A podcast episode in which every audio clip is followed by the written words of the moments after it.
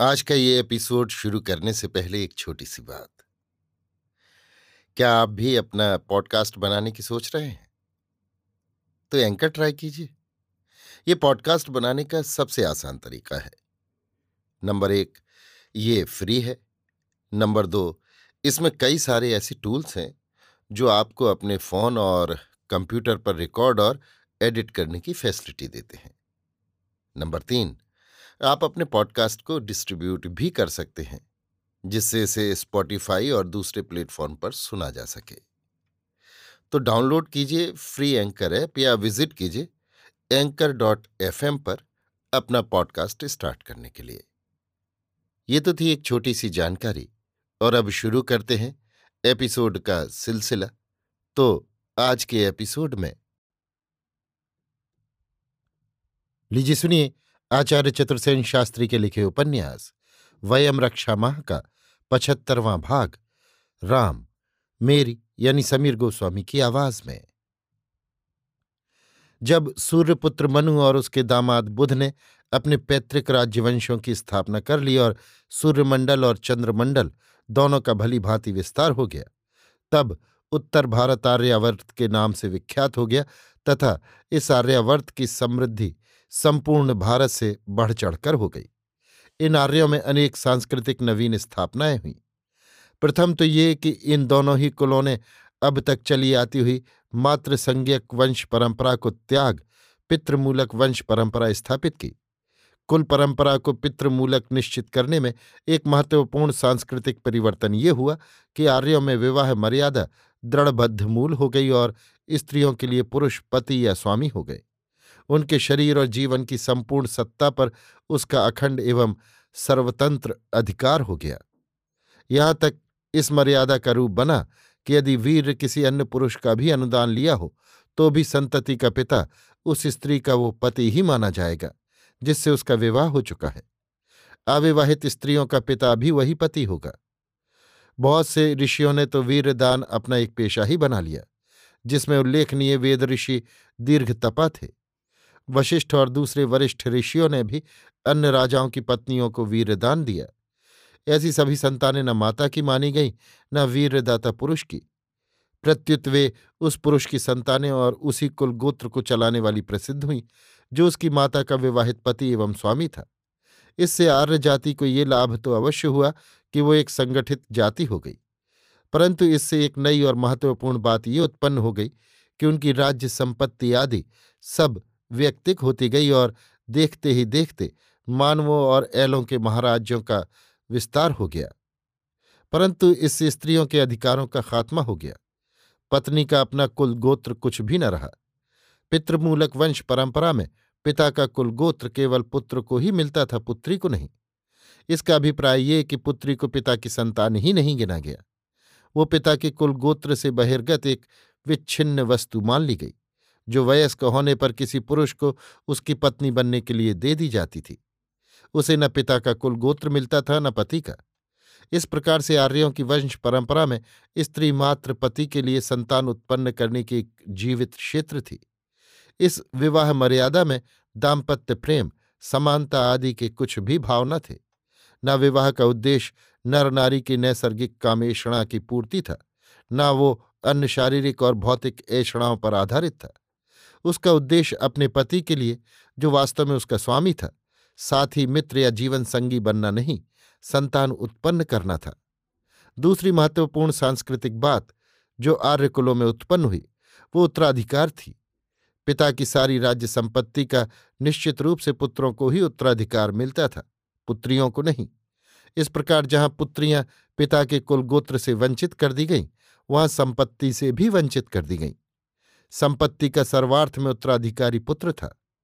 इस प्रकार आर्यों का संगठन एक प्रकार से अस्त्री संगठन था, अर्थात आर्यों की जाति में स्त्री की कहीं भी गणना न थी। वो केवल पुरुष की पूरक थी। पति के लिए उसकी संपत्ति के उत्तराधिकारी को उत्पन्न करने के लिए वो ब्याही जाती थी। इसलिए विवाह में अब स्त्रियाँ पति को स्वेच्छा से वर्ण नहीं करती थीं। वे पिता के द्वारा दी जाती थीं। इस संबंध में उनकी सम्मति नहीं ली जाती थी। न उनकी रुचि और पसंद का विचार किया जाता था। जिस प्रकार पति को विवाह उपरांत पत्नी पर पूर्ण अधिकार प्राप्त था, उसी प्रकार विवाह से पूर्व कन्या पर पिता को। परंतु मज़ेदार बात यह थी कि पिता की संपत्ति में और पति की संपत्ति में उनका कुछ भी भाग न होता था। वो कुल गोत्र संपत्ति के सब अधिकारों से वंचित थी। ज्यो ज्यो आर्यों की राज्यश्री बढ़ती गई त्यों त्यों विवाह के नियम रूढ़िबद्ध होते गए। जिनसे स्त्रियों की दशा एक प्रकार से दासता की सीमा को पहुँच गई। विवाह के समय उसे पति की आज्ञाकारिणी और अधीन रहने का वचन भरना पड़ता था। वो दत्ता थी। स्वयंवरों की प्रथा बड़े बड़े आर्य कुलों में प्रचलित थी। परंतु उसमें भी कन्या को अपनी पसंद का पुरुष चुनने का अधिकार न था।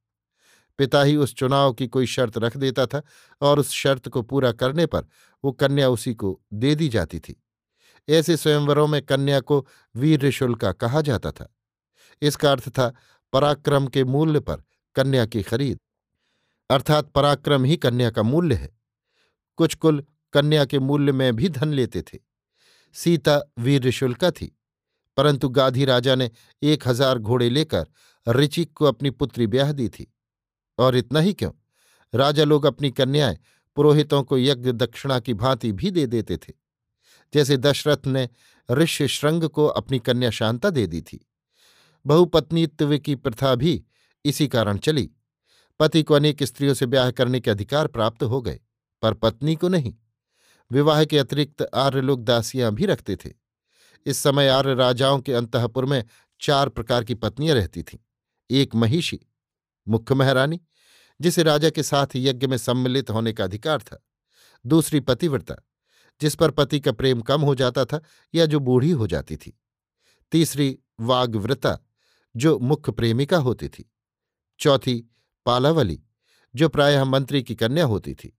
अपना अधिकार बनाए रखने तथा राजा के भीतरी भेद लेने के लिए प्रायः मंत्रीगण अपनी कन्या राजा ही को देते थे। इसी प्रकार राज्यों की भी पाँच श्रेणियाँ थीं। एक साम्राज्य, जिसमें अनेक अधीन, विजित तथा करद राज्य सम्मिलित होते थे। दूसरा भोज्य, जो सम्राट द्वारा किसी भी नियुक्ति के रूप में प्रदान किया जाता था तथा शासक को केवल उसकी आय पर ही अधिकार रहता था। तीसरा स्वराज्य, जो स्वतंत्र था। चौथा वैराज्य, जो शत्रु का जय किया होता था। पांचवा राज्य, जो साम्राज्य के अंतर्गत होता था।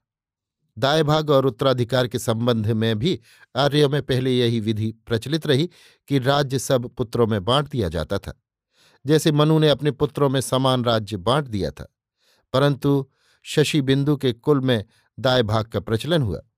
शशि बिंदु ययाति पुत्र यदु के वंश में एक चक्रवर्ती राजा था। ये चित्ररथ का पुत्र था। शशि बिंदु विदर्भ का राजा था। इसने अनेक अश्वमेध यज्ञ किए और बहुत स्वर्ण बांटा। इसके पास स्वर्ण का अटूट भंडार था। प्रसिद्ध चक्रवर्ती मानव मानधाता शशि बिंदु का दामाद था। कपियों ने शशि बिंदु के पिता चित्ररथ का यज्ञ कराया। उसमें उस अकेले को ही अन्नादि का अध्यक्ष बनाया। इसके बाद उसी यज्ञ में चित्ररथ ने ये घोषणा कर दी कि मेरे वंश में एक ही छत्रपति होगा। शेष उसके अनुजीवी होंगे। अर्थात जैसे मनु ने अपने सब पुत्रों में राज्य बांटा, उसी प्रकार चित्ररथ की भावी संतानों में राज्य का बंटवारा नहीं होगा। राज्य केवल ज्येष्ठ भाई का रहेगा, वही राजा कहाएगा, शेष भाई उसके अनुजीवी रहेंगे, उन्हें गुजारा मिलेगा। आगे चलकर मानवों ने भी इस नियम को मान लिया। और तब राज्यों के बंटवारे समाप्त हो गए। जो गद्दियाँ स्थापित हो चुकी थी, वही संपुष्ट होती रहीं। पीछे हम बता चुके हैं कि आर्यावर्त में इस समय सूर्यवंश की पाँच शाखाएँ स्थापित थीं। एक उत्तर कौशल राज्यवंश, दूसरा दक्षिण कौशल राज्यवंश, तीसरा शरियात आनर्त राज्यवंश, चौथा मैथिल राज्यवंश और पांचवां वैशाली राज्यवंश।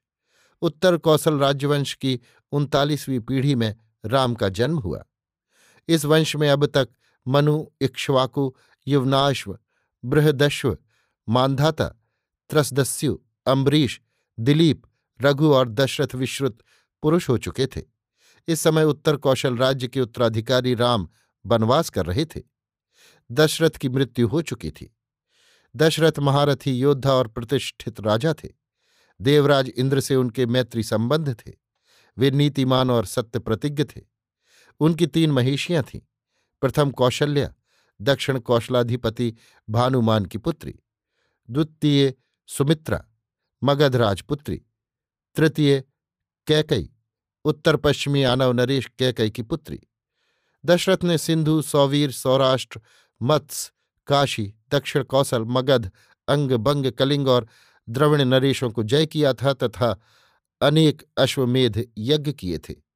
गिरिव्रज के प्रसिद्ध युद्ध में उत्तर पांचाल देवोदास की सहायता की थी तथा वैजयंती के कुलीतर के वंशधर तिमिध्वज शंबर असुर को मारा था। अंग नरेश लोमपाद इनके मित्र थे। राम के जन्म से पूर्व इस उत्तर कौशल राज्य के भी कुछ शाखा राज्य स्थापित हो चुके थे, जिनमें एक शाखा हरिश्चंद्र वंश की थी। इसकी राजधानी कान्य कुब्ज के पास थी। इस समय इस गद्दी पर संभवतः रोहिताश्व जीवित थे।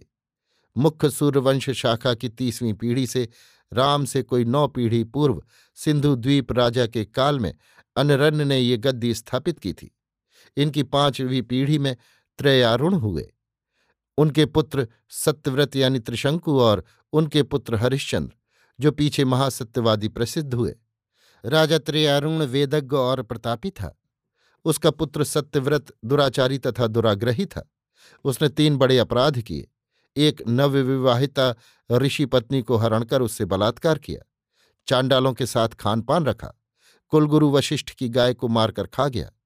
इससे क्रुद्ध होकर पिता ने वशिष्ठ के कहने से उसे राजच्युत कर दिया और उसे त्रिशंकु का कुनाम दिया।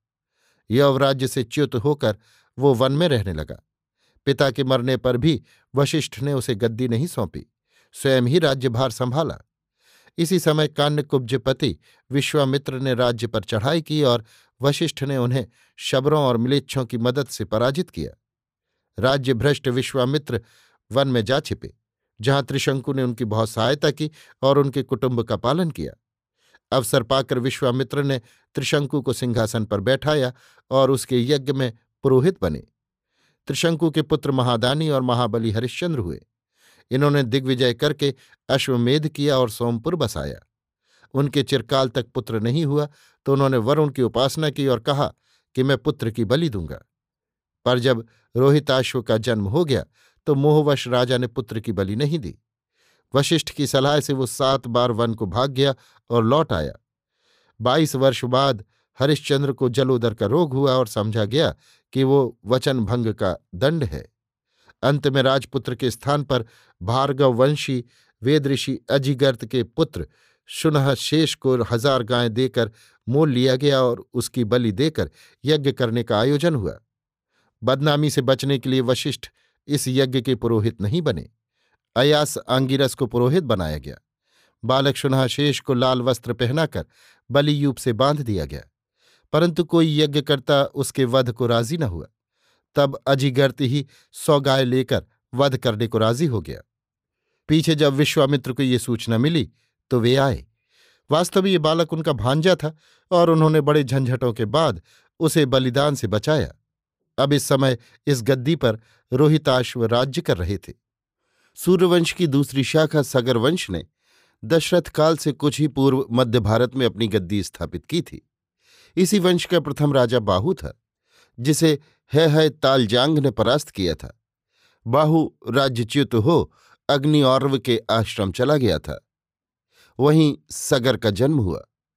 बाहु तो वहीं स्वर्गगत हुए और सगर ने अपने प्रयत्न से राज्य प्राप्त किया तथा न केवल हे हय को जीता, अपितु अपना राज्य भी बहुत बढ़ा लिया। हे हयों के परंपरागत शत्रु अग्नि औरव ने इन्हें भारी सहायता दी। सगर ने हेहयों की सारी ही शंकाओं को मूलोच्छेद कर दिया तथा अपना महासाम्राज्य विस्तार किया। इनकी कमान में साठ सहस्त्र योद्धा थे।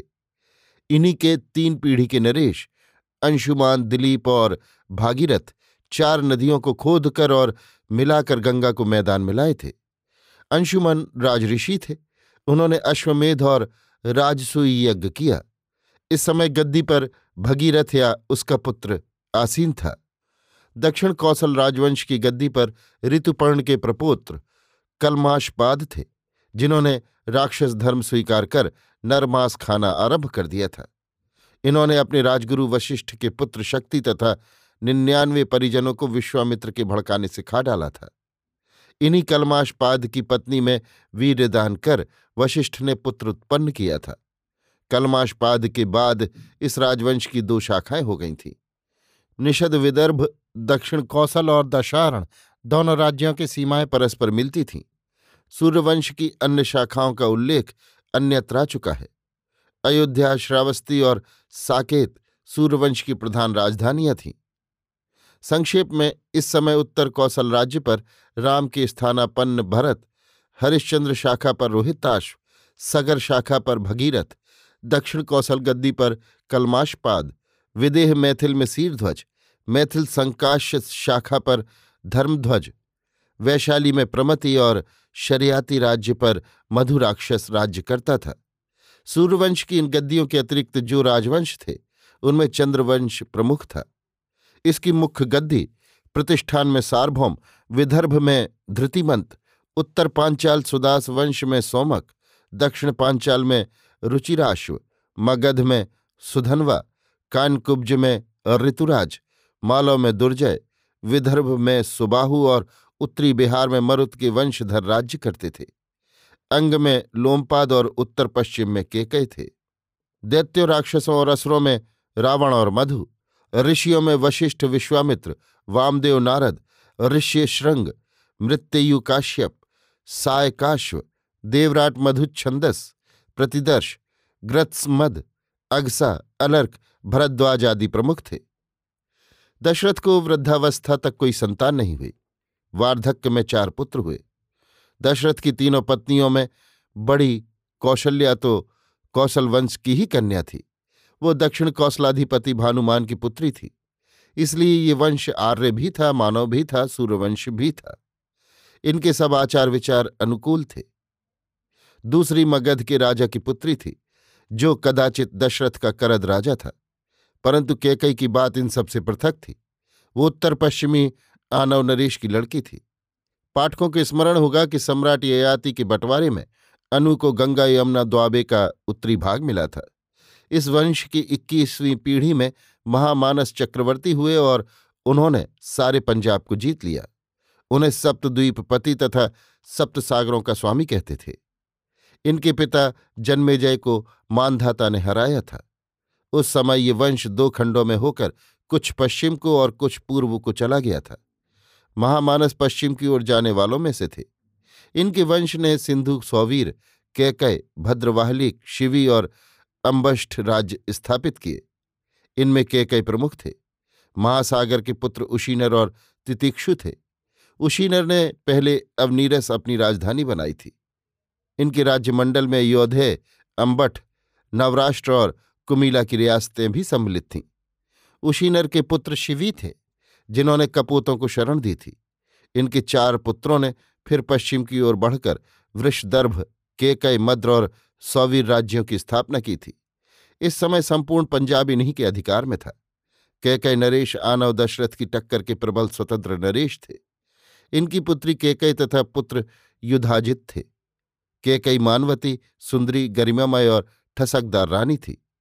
बड़े राजा की बेटी होने के कारण उसका मान भी बहुत था। सबसे छोटी, सुंदरी और गुणवती होने के कारण वार्धक्य में राजा उसे प्यार भी बहुत करते थे। उसका अपना अलग महल, नौकर, चाकर, दासदासी थे। वो स्वतंत्र प्रकृति की स्त्री थी।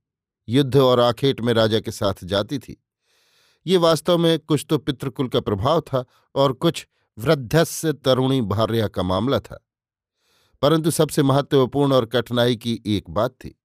जब वृद्धावस्था होने पर भी दोनों रानियों से कोई संतान नहीं हुई, तब उन्होंने कैकई राजा की पुत्री मांगी। कैकई राजा ने इस शर्त पर पुत्री देना स्वीकार किया कि दशरथ से उत्पन्न कैकई का पुत्र कौशल राज्य का उत्तराधिकारी होगा।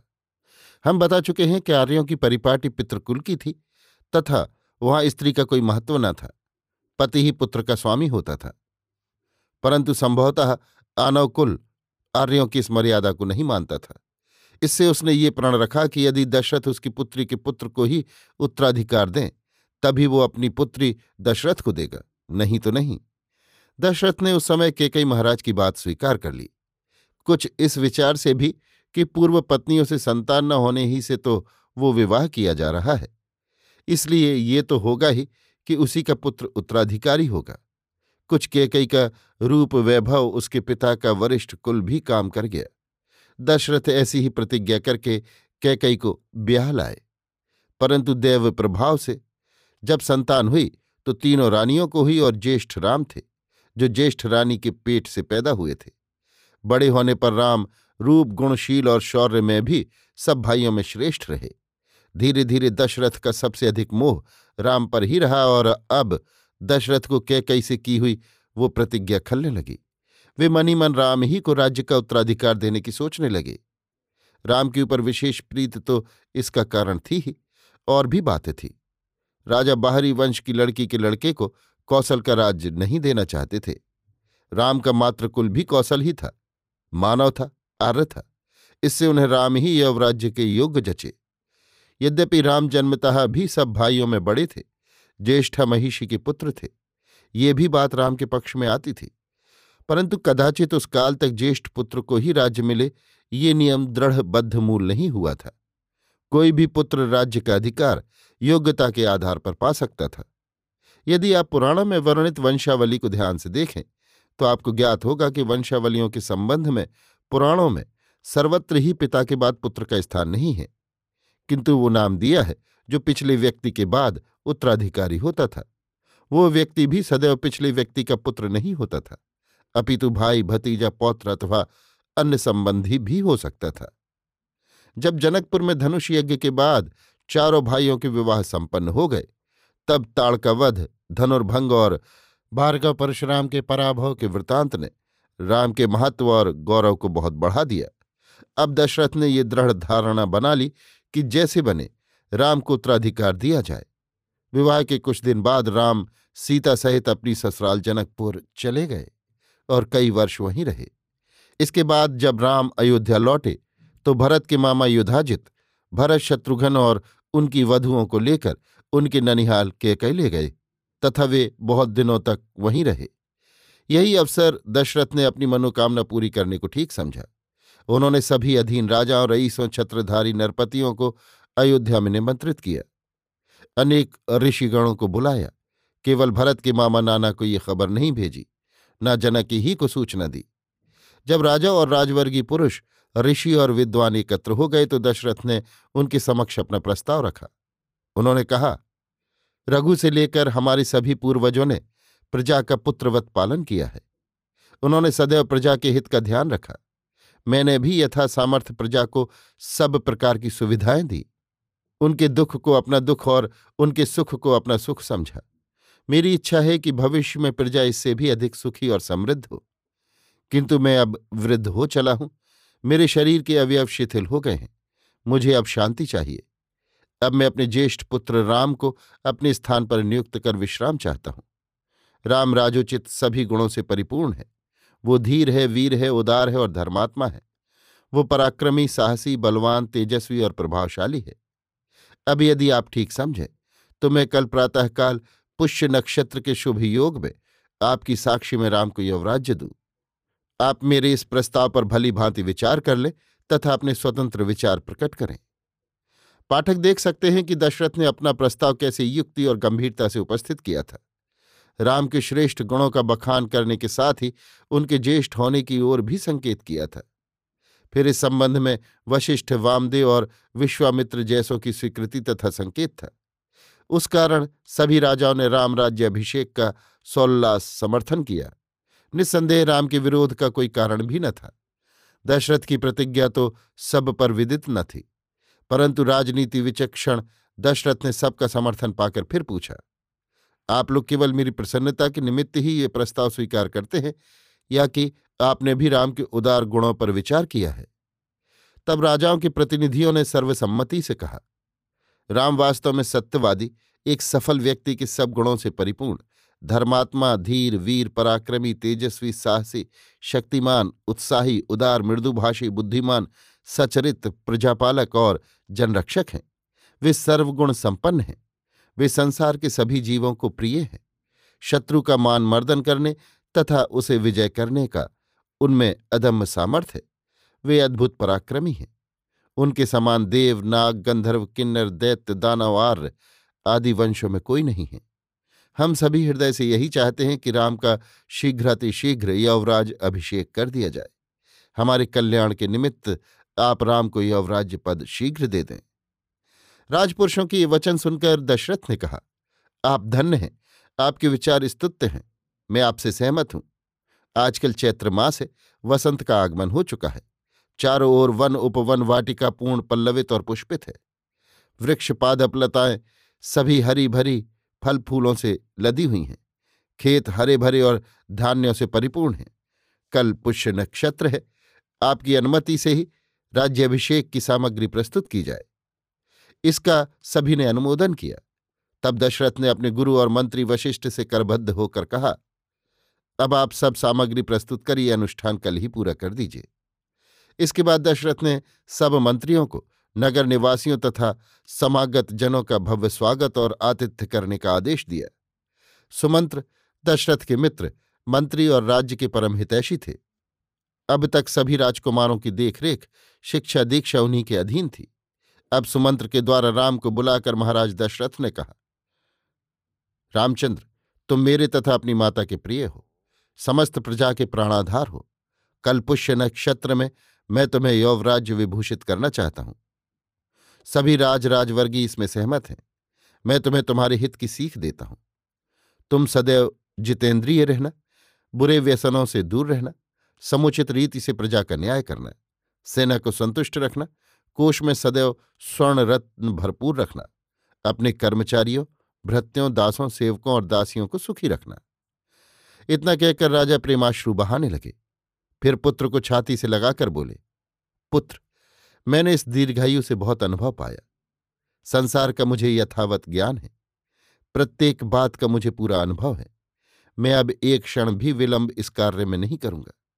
कल ही मैं ये शुभ कार्य पूरा करूँगा। मनुष्य के विचार सदैव एक से नहीं रहते। उनमें परिवर्तन होता ही रहता है। इससे मैं अब अधिक सोच विचार में समय नष्ट नहीं करना चाहता। इसी से मैं निश्चय ही कल ये काम पूरा करूँगा। आज रात तुम और वधु सीता उपवास करो तथा शैया पर कुश बिछाकर शयन करो।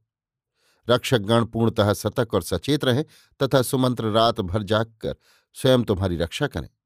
मैं जानता हूँ शुभ कार्यों में बहुत विघ्न आते रहते हैं। तुम्हारे भाई नंसाल गए हैं। मेरी इच्छा है कि उनके आने से पूर्व ही तुम्हें युवराज बना दूँ। यद्यपि भरत तुम्हारा अनुयायी है, फिर भी मनुष्य स्वभाव चंचल है। पिता की ये सीख सिरधार राम उनके चरणों में सिर झुका, अपने आवास को चल दिए। अभी आप सुन रहे थे आचार्य चतुर्सेन शास्त्री के लिखे उपन्यास, वयम रक्षा मह का पचहत्तरवां भाग, राम, मेरी यानी समीर गोस्वामी की आवाज़ में।